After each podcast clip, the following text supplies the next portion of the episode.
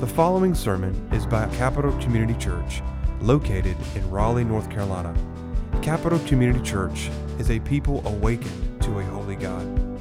If you are searching for a new church home, or from out of town looking for a church to worship with, or simply seeking for answers, please join us for worship at 9 o'clock a.m. every Sunday morning. If you have any questions, please email us at info at capitalcommunitychurch.com. We pray this sermon will help you grow deeper in your walk with Jesus Christ. Well, good morning. It's great to see you this morning. I hope you've had a just rich and fulfilling last few days as you, as you spent Thanksgiving with your family and friends. Uh, we had a very special Thanksgiving in our house this year. Um, each one of our four kids invited an international friend or two over to the house. And so, as we sat down for our Thanksgiving dinner, we had guests from Argentina and China and Serbia and India. And it was just a very special time as we went around the table and we shared things we were thankful for. We shared about things God has done in our life this past year. And then Ben grabbed his guitar and he led us in some worship songs and some other songs as well. And it was just a really special Thanksgiving at our house. I hope it was at yours as well. And I hope that you're still in the mindset of Thanksgiving this morning. I know Kenny's already moved on. He put up the Christmas tree and Jake's, you know, and all these decorations, but we're going to be eating leftovers this morning. So I want you to keep your minds back, you know, on, on Thanksgiving and what God teaches us about filling our hearts with thanksgiving toward Him. You know, I know this is a well worn theme. You've heard lots of messages about giving thanks, and, and maybe after the last few days, you kind of feel thank you'd out. Or, or maybe you, you know, feel like you're a pretty thankful person. Many of us, you know, give thanks to God several times a day, just in our before our meals and, and as things happen, and and and then we say thank you to others. And you know, thank you is a word that is rolling off our tongues all the time. But if you're like me, sometimes that thanksgiving just is, is up here and it's a little bit shallow. I'll never forget going to the local vegetable market when we first arrived in Albania. We didn't know but just a few words, but of course, you know, two of the first words we learned were please and thank you, the magic words, right? Those are so important. And so we learned please, which is tolutum in Albanian, and we used we learned thank you, Ben, which is Faleminderit in Albanian. So we had to get food to survive, and so we headed out to the market. And the market there was just four little concrete stalls side by side, and it was mostly vegetables. But this was not like, you know, Harris Teeter. You didn't touch any of the vegetables. You walked in, all the stuff was behind the counter, and you had to interact with, with the guy or the lady standing there. So you needed a little bit of language or something, but we were armed with the magic words, and so we would go in. These were just the first, you know, few days, and we'd go in and, and we'd, you know, be pointing to something. Hey, dilutum, please. Two, two kilogram, two. And ah, falemderit. Uh, dilutum banane, tre, tre kilogram. Ah, falemderit. Well, finally, one of the store clerks, after Ren and I had been going in there for a couple of weeks, looked at us and said, No more, please and thank you in my store. you see, please and thank you were not the magic words in Albania. In fact, please and thank you were not used in the market at all. When you wanted something, you said, Give me. And that was it. And at first, that was kind of like, wow, these people are not very thankful people, are they? But it, it, was a part of their culture. Please and thank you were words that were reserved for bigger occasions. And if somebody said thank you in Albania, you had probably done something pretty significant to help them out. One Albanian, this was later on, told me, You Americans use these words, please and thank you, so often that we wonder if they mean anything at all. And he might have had a good point. It's easy for our Thanksgiving, you know, just to become a matter of politeness that rolls off our tongue, that's our good manners. But the reality is that God wants something deeper from us. He wants our thanksgiving to be something that wells up from our heart and comes out of our voices and is expressed to Him with our full hearts. And so this morning, we're going to look at 16 verses from the Old Testament that command us to give thanks to the Lord. And my hope is as we look at these verses, we'll be challenged to move past superficial expressions of thanks and that our hearts will indeed be stirred up and truly overflow with gratitude towards God.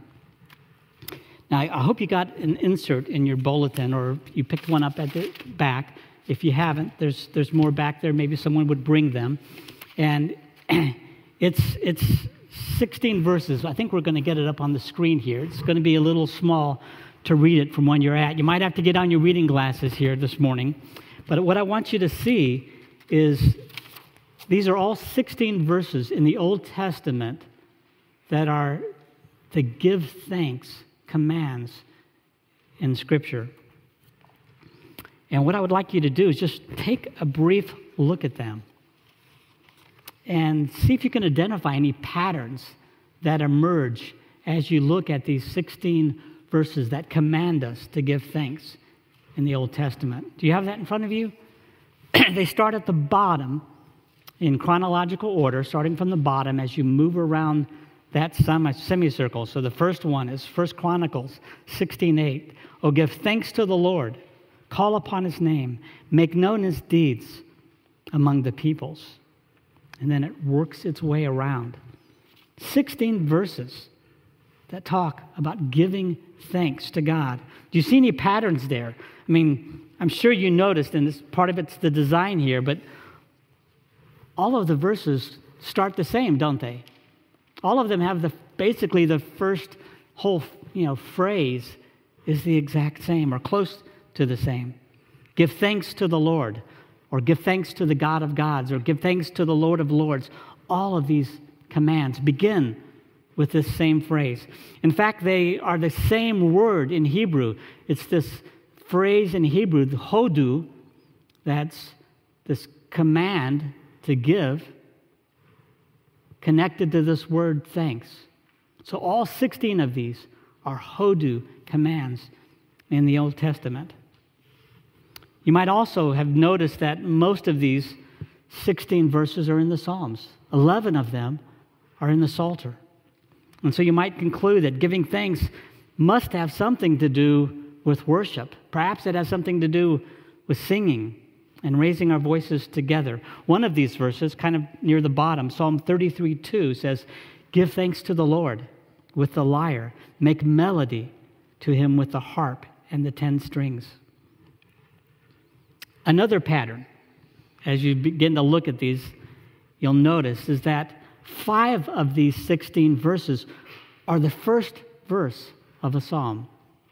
And you might remember in a few of recent sermons, it's come out from the Psalms that the first verse in a psalm is often a key verse. It's often a proclamation of truth or a key theme that, that you know, declares a truth from which the whole psalm flows.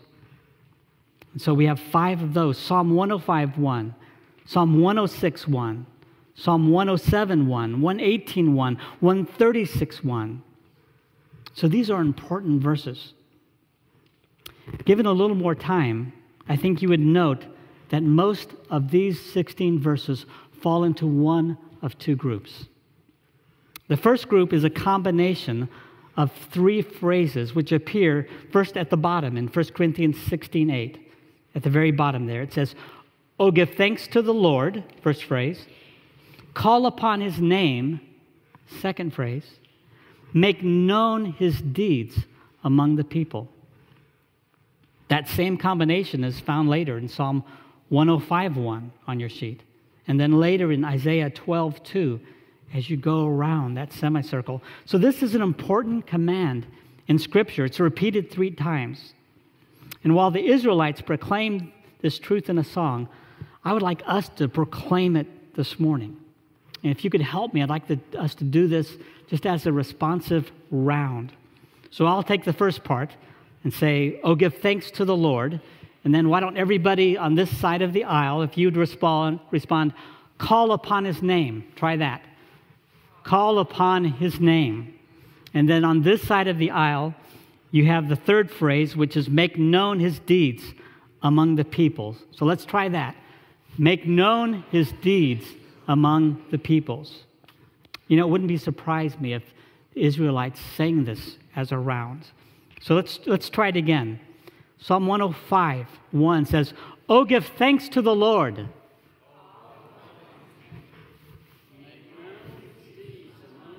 Let's do it again. Let's raise our voices. Oh, give thanks to the Lord.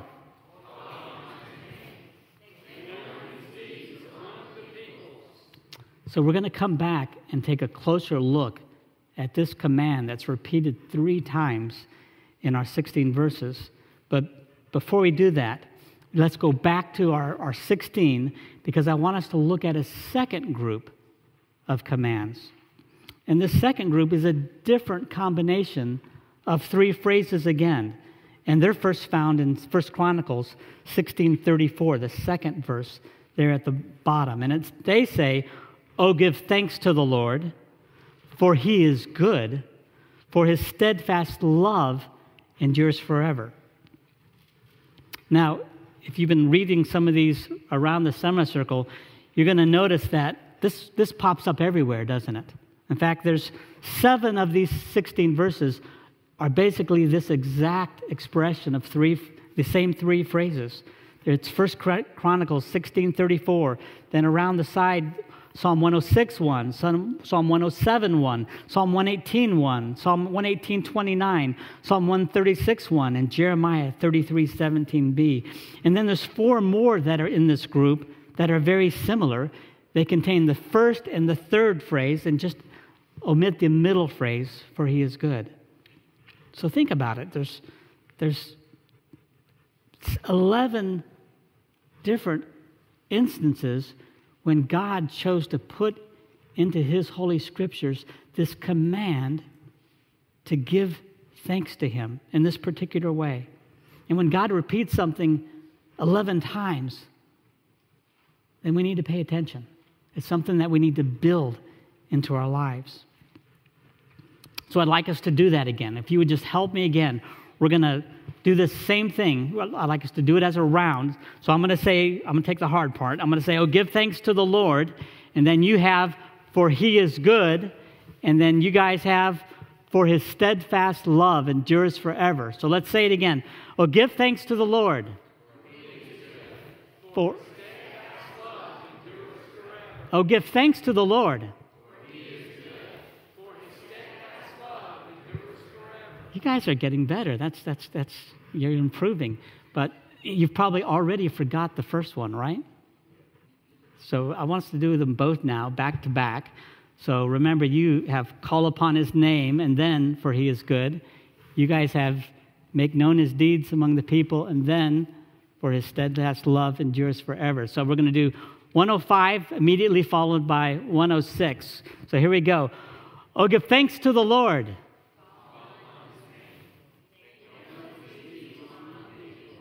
Give thanks to the Lord.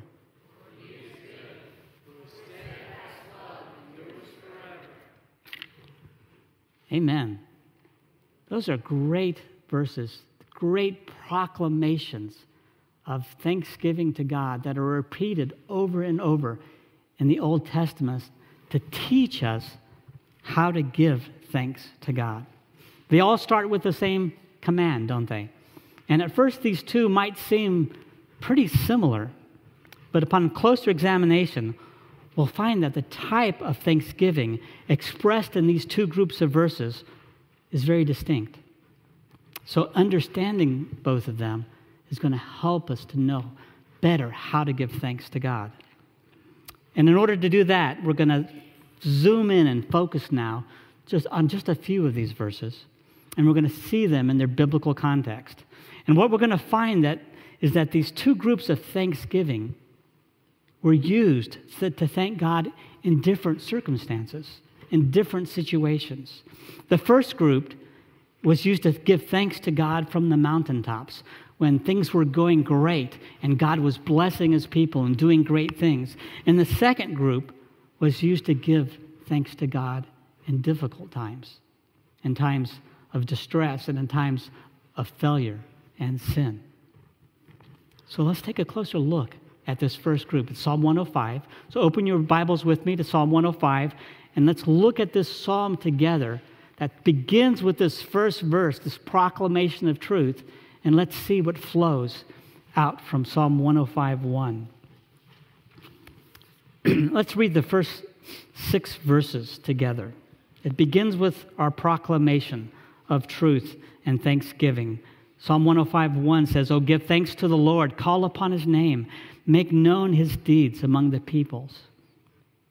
Sing to him, sing praises to him, tell of all his wondrous works, glory in his holy name. Let the hearts of those who seek the Lord rejoice.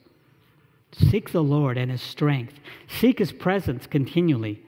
Remember the wondrous works that he has done, his miracles, and the judgments he uttered. O offspring of Abraham, his servant, children of Jacob, his chosen ones. So, verse 1 gives us this theme of the psalm, this initial proclamation of truth. Oh, give thanks to the Lord, call upon his name, make known his deeds among the people. And then notice in those following verses, it keeps expanding on that. It keeps mentioning God's wondrous works and his miracles and calls us to pay attention to them. So, the foundation for giving thanks in this psalm is a heartfelt response to what God has done. And notice that as well in verse 6, it, it shows that the people of Israel were in good standing with God. O offspring of Abraham, his servant, children of Jacob, his chosen ones. And then as we go through the psalm, in verse 7, there's a transition. Verses 1 through 6 is, is second person calling to the people to give thanks to God. And starting in verse 7, this becomes an historical psalm. As the psalmist goes through and gives a summary of God doing great works and keeping his promises to the people of Israel throughout a period of time in history. So we're not going to read all of these, but just to kind of summarize, in verses 7 through 11, it tells how God has kept his promise to Abraham and Isaac and Jacob, his promise to give them a land. In verses 12, to 12 through 15, it tells how God watched over the people of Israel and Canaan then in verses 16 to 22, it tells how he caused Joseph to rise up in Egypt and how he blessed him and caused him to save the people during the famine. Verses 23 to 38 tells how Moses was used to perform miracles and the 10 plagues and to bring the people out of Egypt. Verses 39 through 42, how God provided for the people of Israel in the desert, how he did miracles, giving them manna and quail and providing water for them. And then finally, in verses 43 through 45, how he brought them into the Holy Land as he'd promised. So, this whole psalm is just a celebration of what God had done for this people. They're in communion. This is one of the best times in the history of the people of Israel. They weren't perfect during this time either, but this was one of their high moments, one of their times of greatest obedience and fellowship with God. And this psalm celebrates that and celebrates God's great works. So, this is why I'm calling it the thanking God from the mountaintops, celebrating the things that God had done for them. And you know, it's one thing that's amazing as you I read through the scripture is how many times in Scripture the Israelites go back and remember these things and call out these things and thank God for these same things over and over again. Many of their feasts were built around these great works of God. I mean, the Passover that the Jews still celebrate today is, is, a, is a celebration, a remembrance of thanksgiving of this very event we just read about God delivering them from Egypt. So, as we move beyond superficial thank yous, Psalm 105 teaches us a unique way to give thanks to God. And that's by recording, remembering, and proclaiming God's great works in our lives and in the lives of others. And that's one of the reasons that I love our Thanksgiving holiday, because that's exactly what that does here in America. It records and proclaims God's faithfulness to our forefathers, the pilgrims, in Plymouth back in 1621 after a very difficult winter as God provides for their needs through friends, through Native American Indians, through a harvest that was plentiful. It records God's goodness. And then the people stopped and they gave thanks and they celebrated. It's a, it's a beautiful working out of Psalm 105. And uh, my question for you this morning is Have you ever taken the time to kind of go back to the beginning, to when you were younger, and record God's wondrous works in your lives?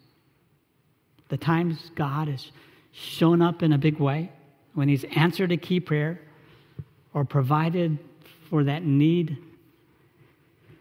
or the, when He brought salvation into your heart or into the life of someone in your home, or when He used you in a significant way in his kingdom. Have you, I know you have those, these things, we all have them in our minds and they're floating around. Have you ever taken time to record them, write them down, remember them, declare them, celebrate them? About seven years ago, I started a journal that I call Things I'm Thankful For. And it's not very original, but that's the best I could do. And so I have this Things I'm Thankful For journal on my iPad. It's, it's very simple. Just during the year, I, when God demonstrates his goodness to me or answers a key prayer or something, I just jot down a line in this journal.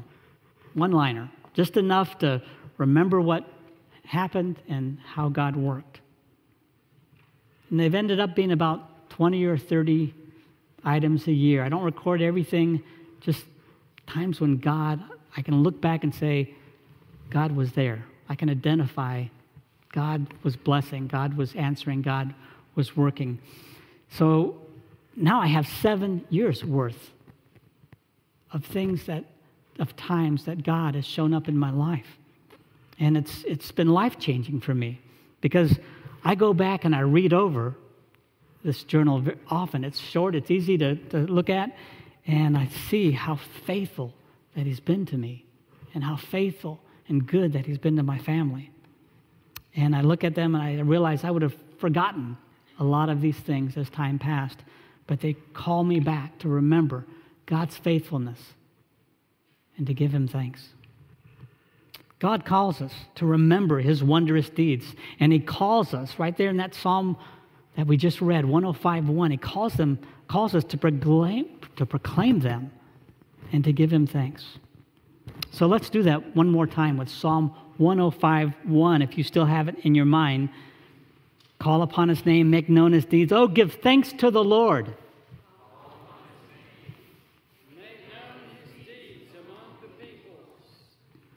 So now turn over to the next psalm, Psalm 106.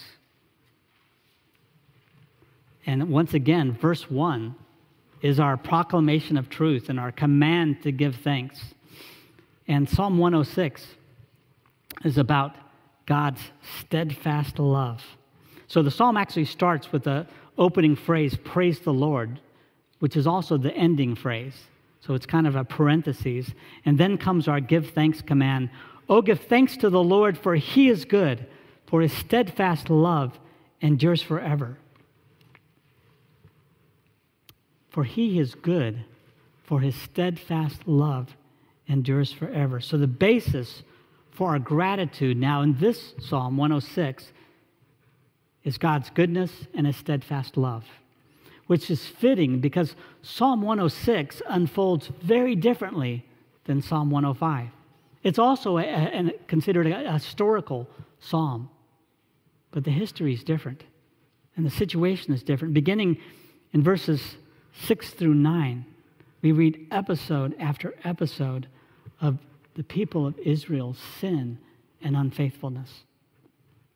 How they fell in Egypt, how they fell by the Red Sea, doubting God, how they fell in the wilderness, complaining and having stubborn hearts, how they fell in the promised land as they forget God's goodness to them. Psalm 106 is often described as a lament. So even though it starts with thanksgiving to God, the psalm is really a lament of the people of Israel's unfaithfulness in the face, face of God's blessing. So finally, if you work down to look at verses 40 through 46, after all of this history of the people of Israel's sin and failure, we read about God's response to them. And it begins with discipline. So look at verse 40. Then the anger of the Lord was kindled against his people, and he abhorred his heritage. He gave them into the hands of the nations, so that those who hated them ruled over them. Their enemies oppressed them and they were brought into subjection under their power. Many times he delivered them, but they were rebellious in their purposes and were brought low through their iniquity. Nevertheless, he looked upon their distress when he heard their cry. For their sake, he remembered his covenant and relented according to the abundance of his steadfast love. And he caused them to be pitied by all those who held them captive. So, this is God's response to the people's sinfulness. And we see he, he, disciplines them, he delivers them over to the nations. But then he also delivers them from the nations many times. And really, the culmination of God's response is verse 45. Look at that again. He remembers his covenant and he relents because of his steadfast love. And I want us to focus on this word steadfast love. It's the same expression that was in verse 1, right? For his steadfast love endures forever. And it's the same Hebrew word, hesed. And you, you might be familiar with this Hebrew word hesed because it's used all throughout the Old Testament, describing God's love. And there's no English word that really captures Hesed. Most translations use two words to try to capture the fullness of the meaning. So here in our ESV, it's one word in Hebrew, Hesed, it's two words, steadfast love in the ESV. In the New American Standard, it's loving kindness. Hesed is a special type of love. It's based upon God's covenant commitment which is exactly what we see in verse 45. For their sake he remembered his covenant, and he relented according to the abundance of his steadfast love. So it's a, it's a covenant love, it's a promise keeper's love. It's also a love that's loyal and faithful and merciful. It's a love that responds when people sin with mercy and forgiveness and continuing to love.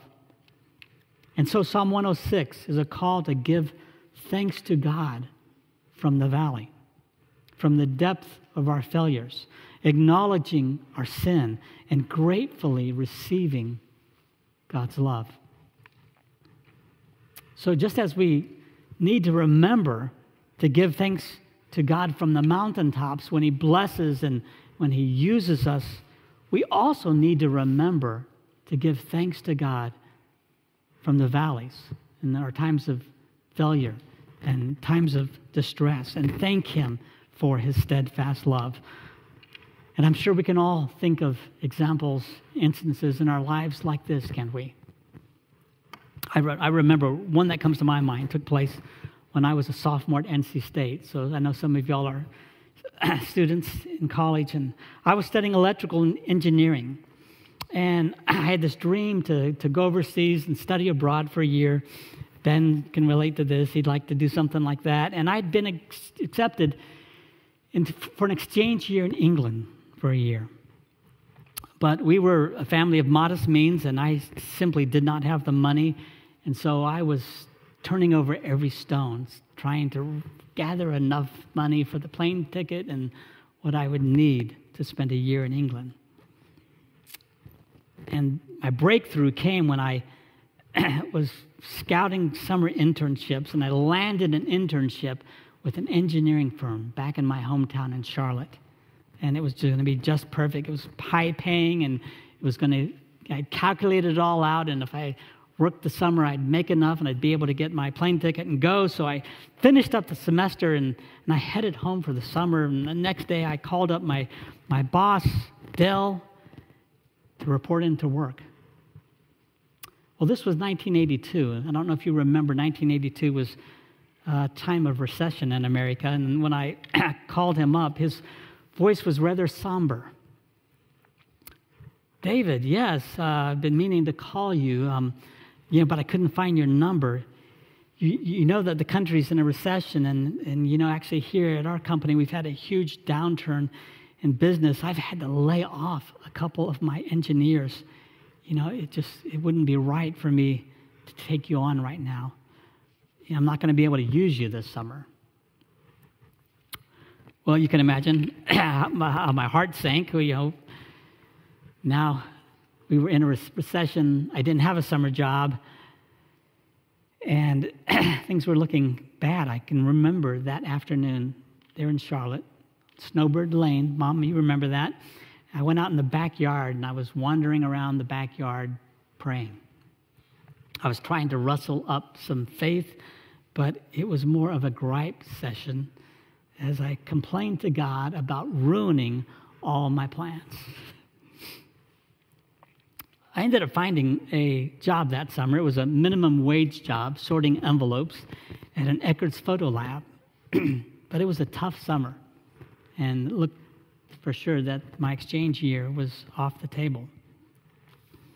Until one day in late July, I received a letter in the mail, just out of the blue.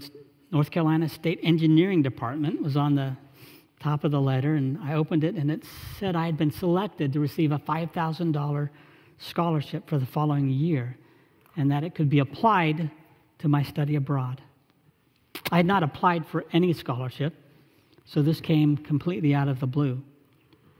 Actually, I knew where it came from. It came from God. He had had, his, he had, had my exchange year in his pocket the whole time. He was just making me sweat. He was actually teaching me to trust him with my finances. And that was a lesson that served me well for 25 years on the mission field. So I had an amazing year in England. But that's not the end of the story. Because two years later, I graduated from NC State, and I didn't take a job in engineering because I decided to go straight to seminary the next fall. And so that summer, after graduating in electrical engineering, where was I?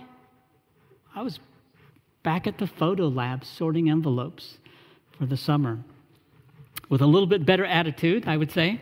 But midway through the summer, my plans were blown up again. A family member lost a job, and I realized that I needed not to go to seminary that fall, but to stay home and to help out for a while. And I needed a better paying job than what I was getting at the photo lab. I needed an engineering job. And one day I was, I was sorting envelopes trying to figure this out. An idea popped into my head call up Dell from the engineering firm. I hadn't talked to him since that fateful phone call about two years earlier. So, my lunch break at the photo lab, I found a quiet spot. Dell, this is David Thomas. do you remember me? I was that you know, guy who was going to do a summer internship with you a couple years ago. You know, I'm, I'm planning to go to seminary next year, but I'm looking for a job in the meantime. Is there any chance you could use someone? Well, I can remember there was this long silence on the other side of the phone, and then Dell said, Yeah, I remember you, David. So you're looking for a job. Wow. You know, usually I would never hire an engineer who's going to be around for just a year. It takes longer than that just to begin to learn the job. But you know, Dave, I've always felt so bad about not keeping my promise to you a couple years ago. Come in tomorrow.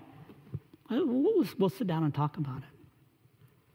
So when I hung up the phone, and my heart was racing, not only at the prospect of getting this job, but because I knew.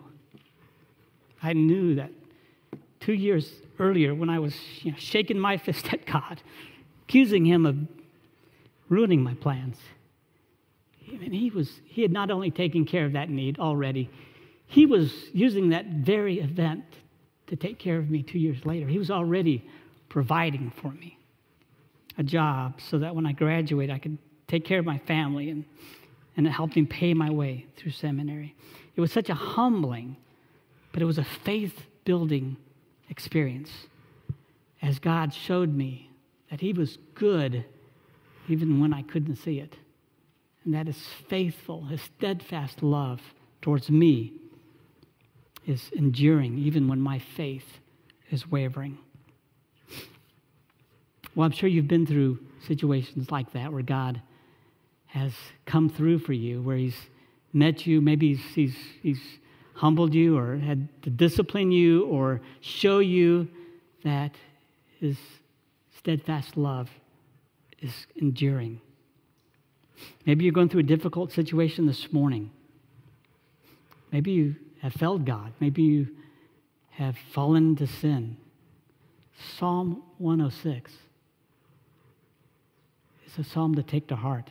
He wants us to look past those times of, of failure and frustration and see his goodness towards us, to see his grace being extended to us, because that's the kind of God he is. His steadfast love endures forever, and it leads us to repentance. And it leads to his forgiveness and restoration. And then it causes thankfulness to well up in our hearts towards him. If you've never put your faith in Jesus Christ, his death on the cross for your sins, that's the greatest expression of his steadfast love for you. So that's the message of Psalm 106. It's quite different than Psalm 105 It's this great expression. And so let's say it together one more time. For he is good, for his steadfast love endures forever. Oh, give thanks to the Lord.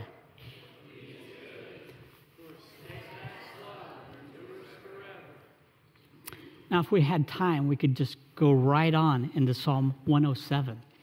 Because Psalm 107, the first verse, is again this, the same verse. Give thanks to the Lord, for he is good, his steadfast love endures forever. And Psalm 107 is again a, historical psalm that describes four episodes of distress in which the people of Israel find themselves. So it's not so much emphasizing their failure and sin, it's, it, Psalm 107 moves to these dark moments when Israel looks like everything's going to you know, fall apart, and then God shows up and comes through for them.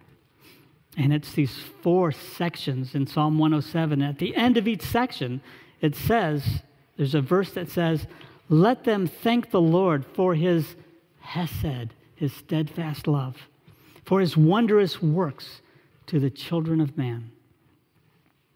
So, this psalm is another example of thanking God for his steadfast love from the valley, from times of distress when God shows up.